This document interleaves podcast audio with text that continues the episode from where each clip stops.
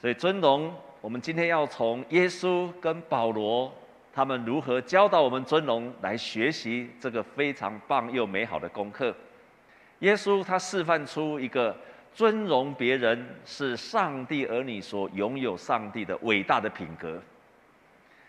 保罗也示范出尊荣肢体，在教会内尊荣我们的肢体，会带来教会的合一。所以，我们今天就从耶稣，还有从保罗，我们来看到耶稣如何尊荣别人，让我们看见上帝的儿女应该有这个伟大的品格。那保罗呢？他特别教导在教会内要彼此尊荣，来看出尊荣在教会的重要，好让我们可以合一。在今天我们所读的圣经是耶稣，他到一个家庭里面去做客去吃饭，到西门的家庭去吃去吃饭去做客，结果呢，有一个女人拿着一个非常棒的玉瓶的香膏，就把它浇在他的身上。他的门徒看见了就很不高兴，就很不高兴，就说这个香膏可以卖很多的钱去周赈济去周济穷人。为什么要这样子把它浪费掉了？但是耶稣却肯定这个女人所做的一切。耶稣非常肯定这个女人所做的一切。耶稣至少做了三件事情去尊荣这个女人。第一件事情，耶稣看重她这件事情所做所做的；第二件事情，耶稣接纳了她；第三件事情，耶稣恢复她的价值。学生都看见的是他所钱。但是耶稣看中了他的心所做的这一切，这个做的美好的一切，连这些门徒都可以找到任何事去批评。明明是一件美好的事情，这些学生都还可以找到说这个件事情为什么要这么浪费？弟兄姐妹啊，如果要批评一个人，绝对可以找到任何的理由要批评他。重要的是你的心。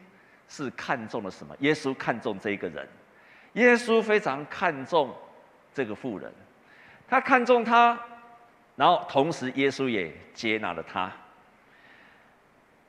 看中一个人会把这个人接纳进来，如果你批评了像这个门徒一样批评这个人，这个人就被赶出去了，就被逐出去了。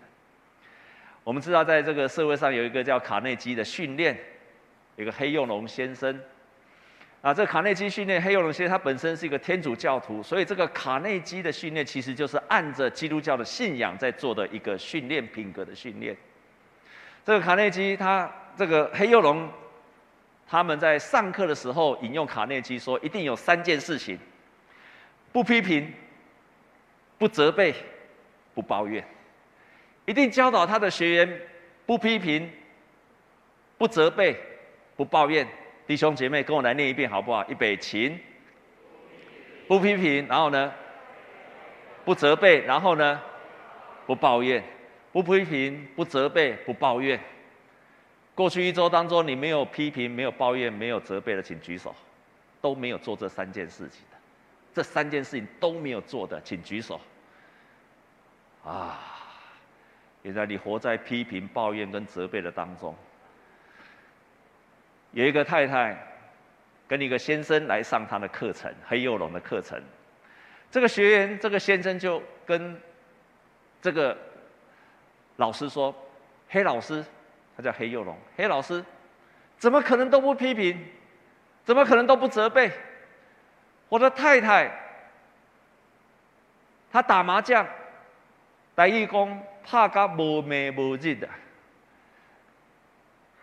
怎么可能不批不批评不责备他呢？那黑老师就问他说：“那你批评他多久了？”批评了十几年了。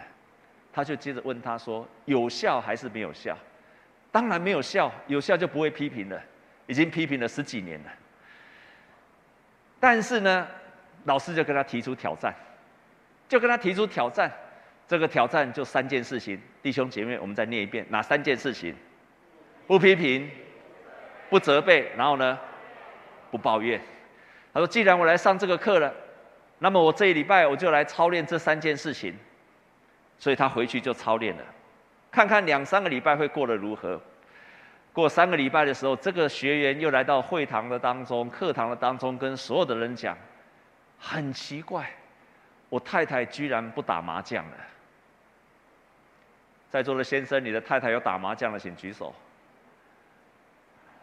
或者是你的你的孩子一天到晚在玩手机的，请举手。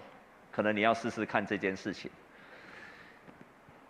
卡内基说一句话说：当一个人被批评的时候、责备的时候，是一个危险的时刻，因为当你批评别别别人的时候，就是在冒一个风险，伤害了对方的自尊。而一个人，即使你的批评、你的责备是善意的，一旦人的自尊被伤害了，甚至于他你讲的都是对的，你都是出于善意的，可是当那个人的自尊因为你的批评跟责备，他的自尊受损的时候，我跟你讲，他一定跟你唱反调，他一定讨厌你、疏离你、回避你，不会听你的话语。阿门。确实是如此，因为你如果批评责备，绝对不会带来好的效果，因为他要反击你，他的自尊受伤了，他就要反击你。但是耶稣接纳了他，不像门徒责备这个人，耶稣的目的是要恢复这个人的价值，要恢复这个人的价值。所以耶稣在今天的圣经告诉我们说：“我告诉你们，普天之下。”无论在什么地方传福音，也要诉说这个女人所行的，做个纪念。亲爱的弟兄姐妹们，耶稣的门徒没有说传福音，耶稣说要纪念他的门徒。那些在世界上做好事的人，好基督徒，耶稣没有说要纪念他，可是耶稣却叫普世的人都要纪念这个妇人所做的一切。这个有罪的妇人，耶稣却叫普天下到今天，我们都要纪念他。你看，耶稣把这个罪人、这个妇人的价值抬到多么高的地位，尊荣这个人，耶稣尊荣他，为了要恢复他的价值，尊荣他，恢复价值。我们再来看看保罗，保罗鼓励我们在教会里面。的生活也要尊荣彼此，要尊荣，特别尊荣两类的人，两种人。第一个要尊荣那些卑微的弟兄姐妹，使他们成为肢体。你借着尊荣那些卑微的弟兄姐妹，他才有办法成为一个教会的身体的一部分。你要尊荣那些卑微的人。第二个要尊荣那些犯错的弟兄姐妹，好挽回他们，好挽回他们。我们来看一处的圣经节，我们一起来读《哥林多前书》十二章二十二到二十三节。我们一起大声的来读，请。不但如此，身上肢体的人以为软弱的，更是不可少的；身上肢体的，我们看为不体面的，越发给他加上体面；不俊美的，越发得着了俊美。这个是保罗在提到哥林多的教会，告诉他们说，教会就是基督的身体，然后你跟我每一个人都是肢体，在一个身体的当中，有个人非常，有的人非常体面，有些人是不体面，有些是很尊贵的，有些是不尊贵的，有些是俊美的，有些是不俊美的，有些软弱的，有些刚强的，在一个上帝的教会、基督的身体里面有这样子的人存在。但是保罗这个地方说，那些在我们身上那个不体面的，什么是不体面？其实它原文的意义就是指在我们的肢体当中，包括我们的排泄器官，你的肛门是不体面的，你的性器官是不体面的，所以你要把它遮蔽起来。保罗这个地方提到这些软弱的、不体面的、不俊美的，就是指这样子的，在我们的身上遮羞，不好意思的。但是保罗却说，反而你让他要更加的体面，让他更加的俊美。换句话说，在教会当中，软弱的肢体、不俊美的、不体面的，要让他更加的紧，你要更用力。所以你看，我们俊美的肢体自然用不着装饰，让上帝搭配这个身子，把加倍的体面给那些有缺陷的肢体。台语把它翻成说，反而让那些不重要的人要得到更大的尊重，在教会里面不重要的人要得到更大的尊重。阿门。保罗说，就是因为你尊重了他，不管他是软弱的，不管他可能是，如果是我们用社会的标准，他可能不是尊贵的，反正因为你尊重他，他更可以成为基督的身体。这是保罗提醒我们要成为一个基督的身体，必须要这样做。然后接下来。保罗对针对那些犯错的人该怎么办呢？我们一起来看，我们一起看加拉太书的第六章第一节，我们一起来读这一节圣经节。预备起，弟兄们，若然偶然被过犯所胜，你们属灵的人就当用温柔的心把他挽回过来，又当自己小心，恐怕也被引诱。这个地方提到说，如果有人犯了错，如果有人犯了错。你们这些属灵的人，反而要用温柔的心，为了要把它再挽回过来。圣经上有人把它翻译，要把它归正过来，但是是用温柔的心把它归正下来。可是你自己要小心，因为恐怕你自己也被诱惑了。但是真正犯错的人，难道都不去处理他吗？不是这样子的，而是处理他要有。温柔的态度。什么是温柔的态度？耶稣在马太福音同时教导了面对做错事情的人，你可以做的实际的步骤。你来看，我们来读这一段圣经节。预备起。倘若你的弟兄得罪了你，你就去趁着他只有他和你在一处的时候，指出他的错来。他若不听你，你便得了你的弟兄；他若不听，你就另外带一两个人同去。要凭两三个人的口做见证，句句都可定准。那你看哦，若是不听他们，就告诉教会；若是不听教会，就看他像外邦人和税吏一样。所以你来看，如果真正做错的时候，耶稣他有一步又一步的如何尊荣人，对那些犯错的耶稣照样去尊荣他们。做法是，先找他在你跟他。同在的时候，指出他的错。只有你们两个在一起，指出他的错出来。第二件事情，如果他不听，你再找另外一个人去跟你一起去劝他。再不听，你就跟教会讲。那教会再劝他，他再不听，你就把他当做外邦人。所以他是很有步骤的尊荣，即使一个人犯错，仍然尊荣他。你就找他面对面跟他讲。他就不听你的，再找另外一个去跟他讲。他再不听，跟教会的，如果我们教会叫小会，找长老去跟他讲。他再不听的时候，所以一次、两次、三次，再不听的时候，才把他当做会外的人，因为他不听劝诫，还是有处理的，但是却非常的尊荣这个人。最近我们教不是我们教会这个在选举，常常被爆出来的就是什么？论文抄袭的问题。我告诉你这件事情，我三十几年前，三十几年前哦，我就做过了。三十几年我就做在抄袭了，但那个时候我们不叫抄袭，我们叫编辑。我三十几年前就做过了，还好我后来没有选市长，不然一定会被挖出来。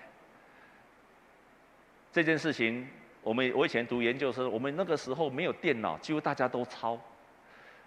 一这一个报告里面，可能百分之八十都是用抄的。我就这样一路抄，一路抄，抄到神学院毕业了。我们那时候大家都这样抄的。阿门吗？哎，不用阿门。但那个时候我们都觉得写论文就是这样嘛，写报告就是这样嘛。那我一路抄，抄到美国去读书，去美国读研究所，啊，持续的抄。第一次写报告了，就被教授抓到了。这个在美国写报告这件事情是很大的、很严重的错误，被抓到甚至会被退学。我就照样抄到美国去，被教授第一次写报告就被抓到了。有一天一个下午，这个这这个教授就把我叫去，在一个房间里面一对一，他就跟我说。那个时候我已经是传道人。他说：“你为什你这个抄这些是从哪里来的？”我就告诉他：“这是从哪些书上？啊，你为什么没有写出处？你知道这样在写报告，在我们学校这样是会被开除，这是很严重的，很严重的错误。然后他就问我说：“那你以你以前都怎么写报告？”我说：“我们在台湾都这样写啊，我们在台湾都是这样啊。”就那天下午，他花了两三个小时就跟我谈这件事情。亲爱的弟兄姐妹，那天跟这个教授谈，让我学到了三件事情。第一件事情，原来剽窃在抄人家的论文报告，这个叫做剽窃。剽窃是什么？小偷。他们把它当做你是一个小偷的行为。所以我从那一次得到了很重要的警戒。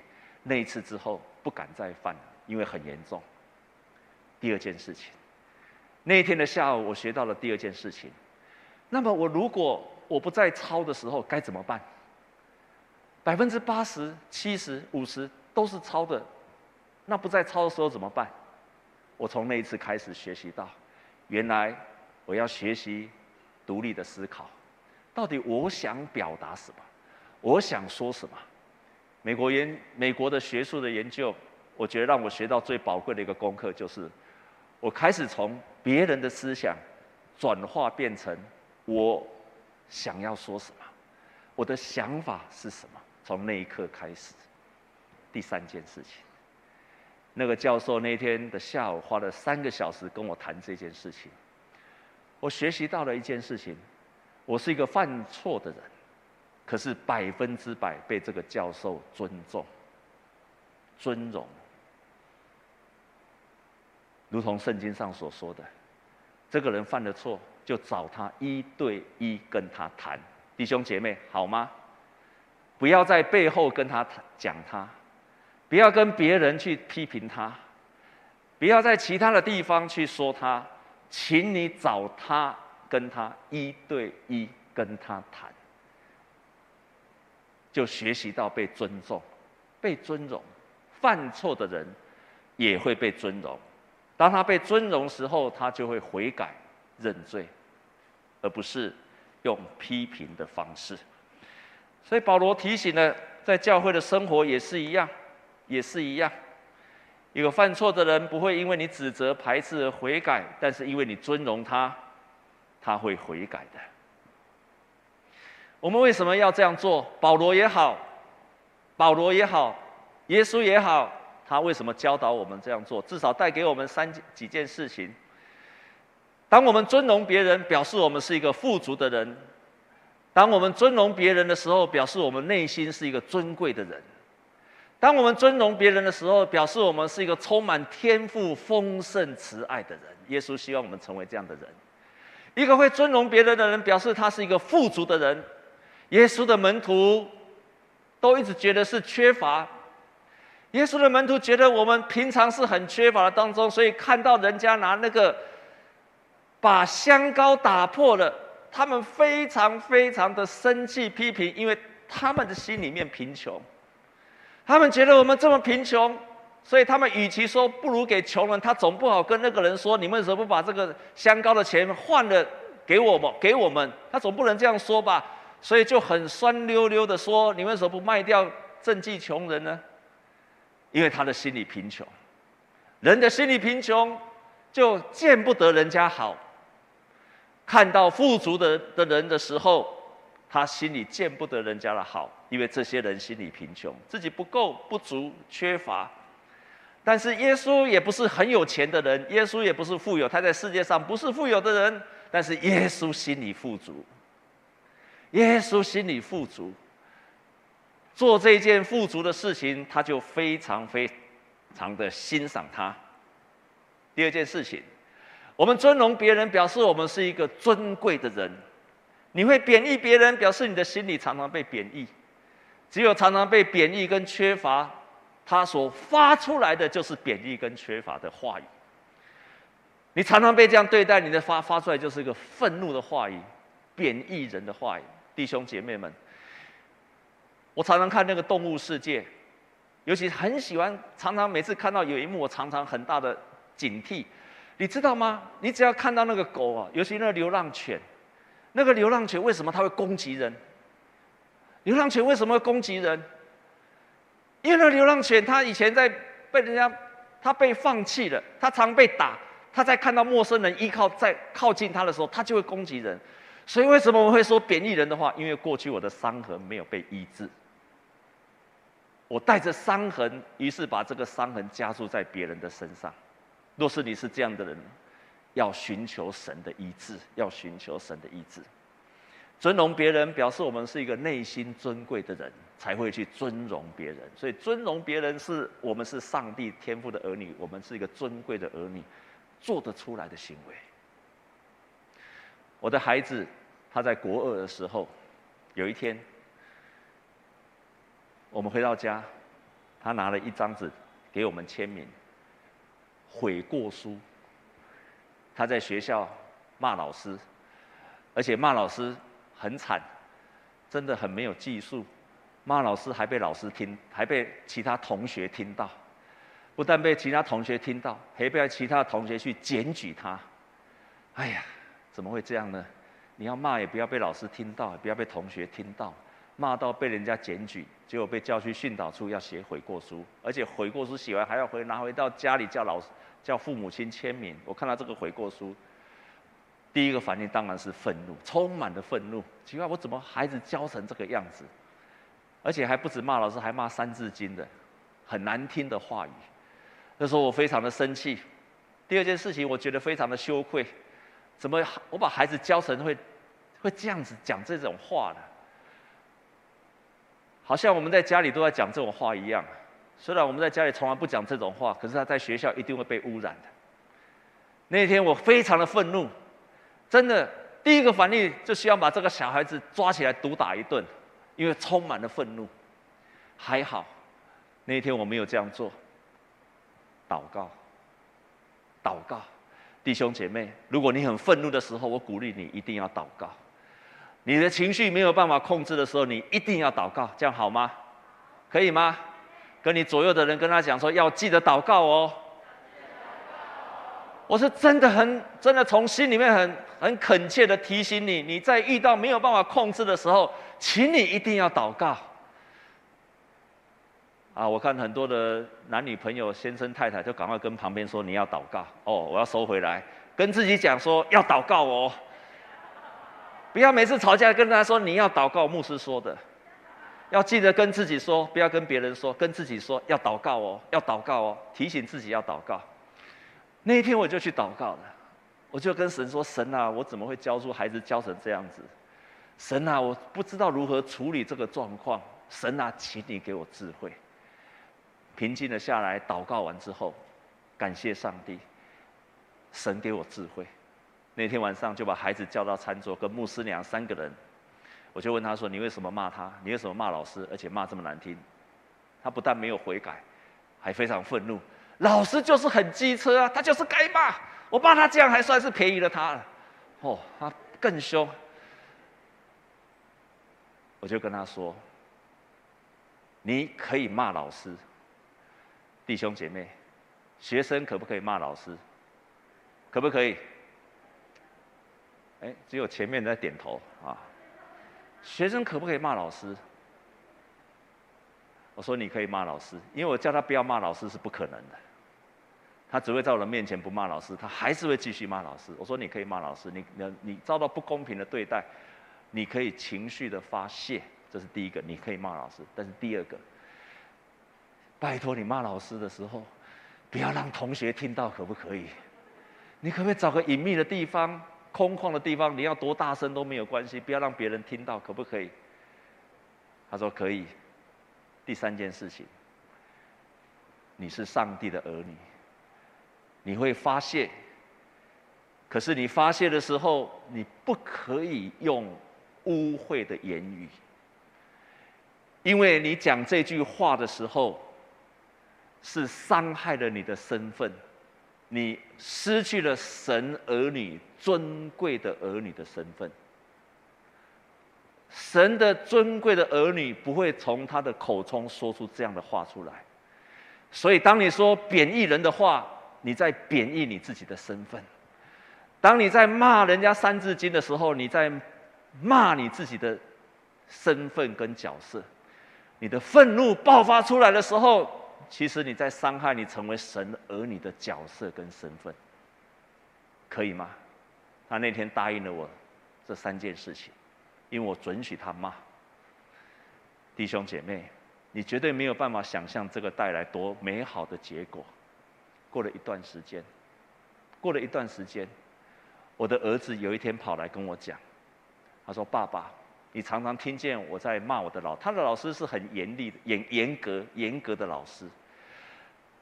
我常常骂我的老师，可是我要跟你说一件事情，其实我的老师没有像我说的那么坏，是因为我讨厌他，所以我都说他的坏话。其实他对我很好。那天我听到他这样讲的时候，我就知道了。”我的孩子学到功课，而我这个功，他的功课从哪里得到的？从他的父亲如何用一个尊荣的态度面对一个孩子犯错的时候。我从哪里学到了这个态度？因为我当年在美国读书，那个教授用尊荣的态度对待我，我就学会了。因为他教了我，我就这样对待我的儿子，我的儿子就会对待他的老师，都是尊荣他们。耶稣借着我们尊荣别人，然后让别人的身份再一次的恢复，如同他今天尊荣这一位妇人一样。感谢神。我们尊荣别人是表示我们是富足的人，我们是一个尊贵的人。我们再怎么生气，再怎么愤怒，我都不愿意去放弃我是神儿女这个角色。我是一个丈夫，可是我是神的儿女这个角色比我的丈夫的身份还要重要。我是一个爸爸。可是我是神的儿女，这个身份比我是一个爸爸更重要。我是一个人家的儿女，我是一个老板，但是请你记住，你是天父的儿女的身份，比你是一个老板的身份更重要。我不愿意放弃这个角色，我不愿意放弃这个身份，因为这是一个尊贵的角色，常常提醒了我，我不单单是一个父亲、老板，或者是上司，我是神的儿女，我要活出他的尊贵出来。尊荣别人，表示我们是一个充满天赋丰盛的爱的人。在雅各书三章十三节，我们一起来读这一节好吗？预备，请。你们中间谁是有智慧、有见识的呢？他就当在智慧的温柔上显出他的善行来。